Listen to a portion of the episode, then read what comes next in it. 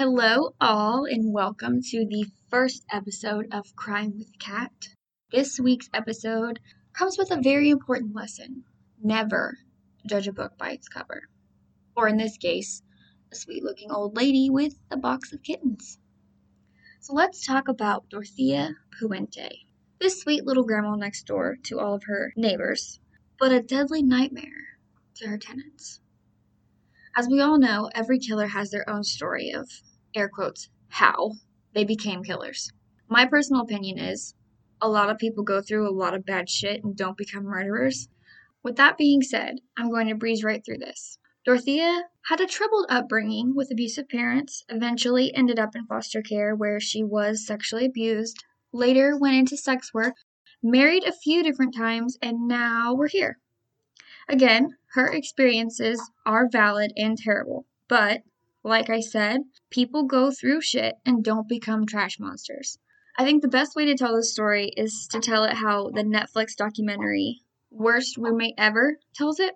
I'm basically going to summarize that episode. That's my daughter Laurel. She has her opinions. The first episode is the one that covers this case. Each episode is a different story. It's a really great series. You should all go check it out. So we kind of start at the ending of this horrific tragedy. The episode opens with a voiceover talking about the, quote, homeless population in Sacramento in 1988. And this is when we meet a lovely woman named Judy Moise. Judy was a social worker through the Volunteers of America program. She was part of what she called a homeless task force. The goal of this task force was to get people off the streets and help connect them to any and all services that they would need. This is how Judy meets Alvaro Gonzalez Montoya, aka Bert. We learn from Judy that Bert had a lot of delusions and fears. This episode shows a video of Judy interacting with Bert and asking him questions like, do the voices talk to you? Do they go away with medication? Bert replies, no, they didn't go away. He also says that the medicine made him very sick. Bert was born in Costa Rica and he traveled with his family when he was 16 to one of the southern states, according to Judy. Bert began to develop schizophrenia at the age of 16 and his family tried to help him by placing him in a mental institution, quote unquote, where he unfortunately received a lot of shock therapy. I mean, it was the 1980s, so that was pretty common back then. Once he was able to get out of the institution, he did not tell his family and somehow made his way to Sacramento and ended up in a place called Detox, which is where he meets Judy. Bert wasn't an addict in any way, and the people at Detox liked him staying there. Judy, being a part of this special task force, thought, why isn't he in a place for the mentally ill? And the people at this Detox center were afraid that he wouldn't be treated well, so they just let him stay there because they loved him. It being Judy's job to help people like Bert, she wanted to find Bert a better living situation. And that's when she finds this boarding house that seemed almost too good to be true. There's this little old woman with her thick granny glasses and her styled silver hair that takes wonderful care of her tenants. She was loved by her community, loved by politicians because she very generously donated. She would take bags of clothing to local charities to donate. She took in all sorts of people who needed help, mostly elderly. This woman was Dorothea Puente. She lived on the top floor of her home, and the people she took in lived on the bottom. The people she would take in were what this documentary and a number of articles I read called, quote, shadow people. I guess meaning people who struggled with addiction and mental disabilities and people who wouldn't be missed. But one thing I noticed was, yes, they were all elderly people, at least at this time in her life. And like elderly being like the only source of income that these people had were Social Security checks. And that's how they would pay their rent to Dorothea. Dorothea would provide them with food and pretty much everything else they needed to live. So after learning all of this, Judy goes to check it out to see if it would be okay for Bert. She says when they walked up to the house, she saw a little old lady sitting on the porch holding a box of kittens, feeding them with little tiny bottles. Honestly, if I would have been in this situation, my first thought would have been, oh my God, she's got kittens. She's golden. I mean, come on. Kittens? A box of kittens? Freaking kittens. Judy says in the documentary that she was weirdly impressed by the whole thing. Judy, girl, it's not weird. She would have fooled everyone. She did fool everyone. Living at this house, Bert was thriving, building friendships. He had his own room, his own bed, his own chair, his own TV. Judy and Bert were loving it.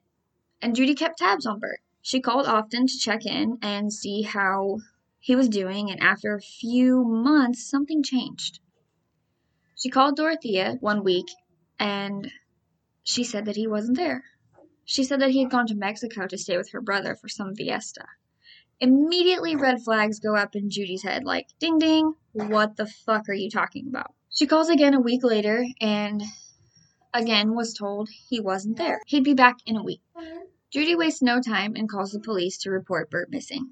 Good for you, girl. Laurel says good for you also.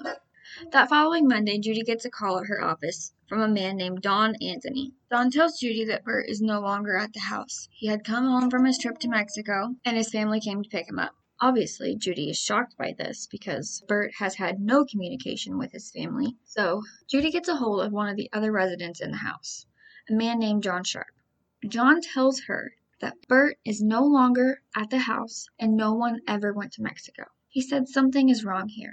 She's been digging a lot of holes. So I know I said I wasn't going to go into her background, which I'm not going to go into her childhood. I'm going to go take a little dive into her criminal background because, believe it or not, this boarding house with the elderly and the holes in the backyard was not her first tango with the law. Her first reported crime was in 1948, where she was convicted of felony forgery. In the 1950s, she was a sex worker and later arrested in 1960 for becoming a madam and owning and operating a brothel under the guise of a bookkeeping firm in Sacramento.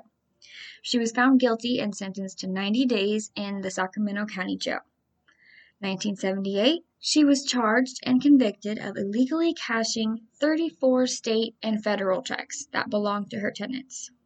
She was given 5 years probation and ordered to pay $4,000 in restitution. In 1982, she drugged a man named Malcolm McKenzie, whom she met at a bar. They went back to his place, and he started to feel strange. He became completely paralyzed, but fully conscious. He could see her walking around his home, stealing his belongings. She even walked up to him, took a ring off his finger before she left. Once he regained his motion and called the police, she was arrested. Around this same time, she was posing as a doctor or a nurse and taking advantage of elderly women by doing the same thing to them. So this woman was no stranger to committing fraud, theft, abuse, and, as we know now, murder. A few weeks before she drugged Malcolm, the guy at the bar, she killed a woman. This woman was named Ruth Monroe. Ruth's cause of death was an overdose of codeine and acetaminophen. Don't ask me to pronounce that ever again. Dorothea was not charged for this murder because at the time, there was no way to tell whether or not Ruth had completed suicide or if she was drugged. Let's be real. She was drugged. She was murdered. She was living with Dorothea. So, duh. So after Dorothea was released from jail for drugging Malcolm, she realized she had to change. And that's when she came up with the idea of the boarding home in 1988.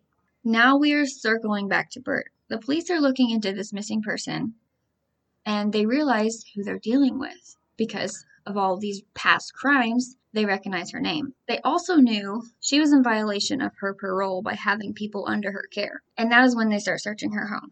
They start in the backyard because, hi, it's full of holes. And they find 7 bodies in the backyard. And among these 7 bodies, they find Bert. Judy was notified of the discovery, and poor Judy. Her first thought was, of course, what have I done? I brought him here. This is my fault. Judy, it is not your fault. Oh, and get this. Dorothea runs. She runs for the hills, and she was discovered 400 miles away in LA at a bar. She was charged with 9 counts of murder in the first degree. Of the 9 victims she was charged with were Ruth Monroe, Everson Gilmouth, who was found 11/1/86 in Sutter County along the riverbank in a homemade coffin, originally listed as a John Doe until 11/88. Betty Palmer, 80 years old, found on the property. Vera Faye Martin, 65, found on the property. James Gallup, 64, found on the property. Benjamin Fink, 55. Bert Montoya, 52. Dorothy Miller, 65. Leona Carpenter, 81. I hope you can now all rest in peace. And I hope your families found some sort of closure after all of this. The trial starts in 1992, and she was convicted of 3 counts of murder and sentenced to life in prison. She was not convicted of the other 6, but we all know she is very, very guilty. By killing all of these people, she gained $100,000, and guess what she was doing with that money? Remember all those politicians that she was donating to? Yep. She was using her victims' money to donate to keep up her sweet elderly appearance. Remember all of those bags of clothing that she would donate to charities? Yep, you guessed it. They belonged to her victims. March 27th, 2011, the bitch died in prison at the age of 82. Thank God, good riddance, you trash monster. These were real people with real lives and real stories. They shouldn't be forgotten, and thanks to our hero Judy, they won't be. Judy gave Bert a beautiful memorial ceremony, and she believes that this was Bert's destiny to expose Dorothea Puente, and that he certainly did. Thanks for tuning in to the first episode of Crime with Kat. I hope you enjoyed it, and I'll see you next week.